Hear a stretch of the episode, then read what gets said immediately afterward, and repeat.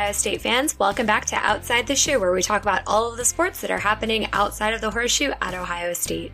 I'm your host, Meredith Hine, and you can follow me on Twitter at Meredith Hine and the site at LandGrant33.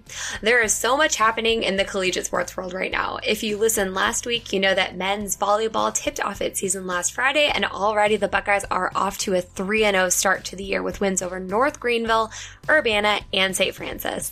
Even more impressive is the fact that the team has gone 3 0 without dropping a single set so far this season. Ohio State women's basketball also brought home a winner with a 78 69 win over 24th ranked Michigan Thursday. Both men's and women's ice hockey, as well as wrestling, are also back in action after winter break. But let's get into the topic of today's show, which are two sports that are kicking off this very weekend. And those sports are women's gymnastics and track and field. Kicking things off is track and field, which heads to Lexington for the Jim Green Invitational hosted by the University of Kentucky this weekend. The Buckeyes kicked off competition yesterday afternoon with a win in the distance medley relay for the women. Um, in that group of women, the quartet of junior Aziza Ayub, junior Mary Figler, senior Annie Ubbing, and freshman Gia Napoleon posted a time of 11 minutes and 45.12 seconds. The men, meanwhile, had eight Type 5 finishes Friday. Everyone will be back in competition Saturday afternoon for the finals.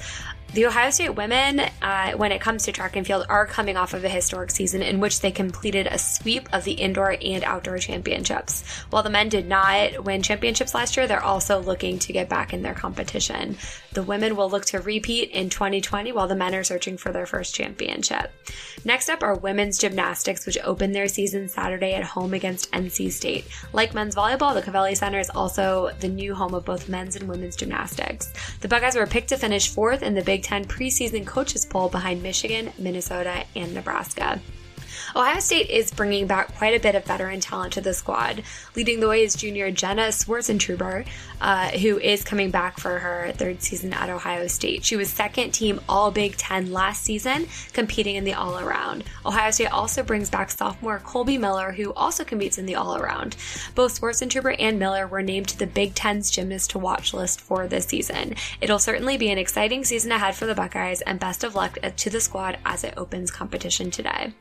Now let's move on to some of the other Ohio State sports that are in action this weekend. In addition to gymnastics and track and field, women's ice hockey has a two game series at home against Minnesota State, while men's ice hockey has a two game series on the road versus Wisconsin.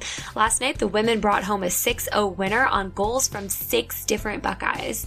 The men, meanwhile, brought home a 4 2 victory of their own, led by two goals from sophomore forward Gustaf Westlund. Additionally, fifth ranked Ohio State wrestling dueled against number 24 Rutgers Friday night, bringing home a 22 13 win over the previously unbeaten Scarlet Knights. Later today, synchronized swimming, the perennial champs of their sport, open their season with the Ohio State Zero Waste Invitational. The Spirit program is also hosting its Friends and Family performance this afternoon.